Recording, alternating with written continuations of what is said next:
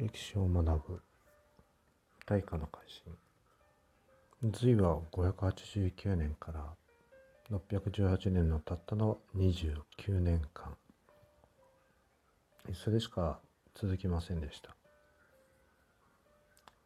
煬帝のことを覚えているでしょうか？詳しくは聖徳太子が目指した政治。そちらをご覧ください。さて隋は7世紀の初頭煬帝が高句麗の遠征に失敗し滅びてしまいます。そしてできた国が唐。この唐は618年から907年。289年という長い間続きました。この唐の支配の仕組みは律令という法律を整えました。そして戸籍に登録した人々に土地を与える代わり税の負担や兵役を行うことを義務付けたのです。こうすることによって大帝国を築いた唐は西は390年から1453年まで続いたビザンツ帝国の領域のあたりまで勢力を伸ばしたのです。広大な土地を統制した唐7世紀の中頃になると唐は対立していた高句麗を攻撃したことで隣国であった百済や新羅そういった国々でも緊張が高まりました。そして唐と新羅によって百済は滅ぼされてしまいます。この時百済は日本に助けを求めます。日本は大軍を送り込みます。しかし新羅と唐の連合軍に敗れて日本は帰っていきます。これら一連の争いが663年に起きた白村江の戦い。高句麗は668年に滅亡してしまい渤海が出来上がります。朝鮮半島は結局新羅が676年に統一し935年まで続いていきます。この争いから中野大江の王子は唐と新羅からの攻撃の防御拠点である太宰府そこを守るために食料倉庫も備えた大野城。全面に水を蓄えた水木。西日本の各地に山城。それらを築きました。ちなみに白村江の戦いの敗北の後唐や新羅からの侵攻の可能性を記憶したために解剖のために九州北部に兵が置かれた。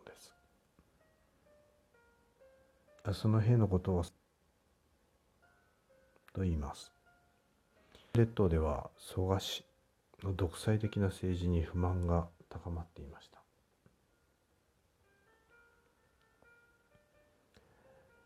蹴鞠の会で中野大江の王子と中富の鎌足が知り合います。蘇我氏の独裁的な政治に不満を抱いて二人は意気投合し豪族の勢力を抑制した天皇を中心とした政治を行う打倒蘇我氏。それを企てます。親子である蘇我の恵美氏。蘇我のイルカ中野大江の王子と中富の鎌足らが倒してしまいます。その後帰国した留学生や中富の鎌と彼らと共に中野大江の王子は新しい政治の仕組みを作る改革を始めました。その中心となったのがそれまで豪族が支配し土地と人々を豪地公民として国家が直接支配する。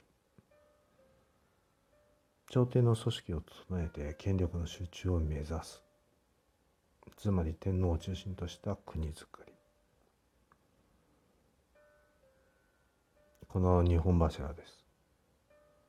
いわゆる唐に倣った国づくりを目指した。中野大江の王子です。この頃日本で初めて大化という年号が使われていたとされているためこの政治の改革を大化の改新645年の出来事です。その翌年646年に出された大化の改新の改新の御事のりその内容は皇室の私有地。私有民は豪族の私有地や私有民も廃止する。いわゆる高知公民です。初めて途上の制度を定め国司軍事などを置くことで行政区画を設けることになりました。初めて戸籍と経営帳課税台帳を作成し反伝収受の法を定めたのです。貿易中心の税を改めて与えた他の面積に応じた税を取るようにしました。これらについては日本書紀に記載されています。独裁的な蘇我氏の政治に対抗した天皇を中心とする党の政治を音変にした大化の政治改革。これからどうなっていくのでしょうか？この頃の都は大阪府浪速浪速の宮に移されていました。それまでは飛鳥地方奈良盆地の南部が中心でした。飛鳥文化が栄えたところ。覚えていますか？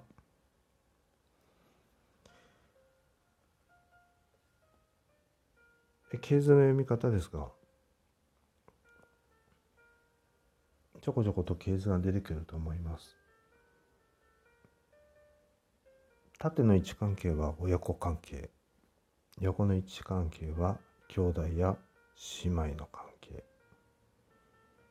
二重線になっているのは夫婦の関係。ちなみに皇室内部では異母兄弟姉妹の結婚は許されていました。今日はこの辺でおしまいにしましょう。次回までさようなら。次回は律令国家を目指してです。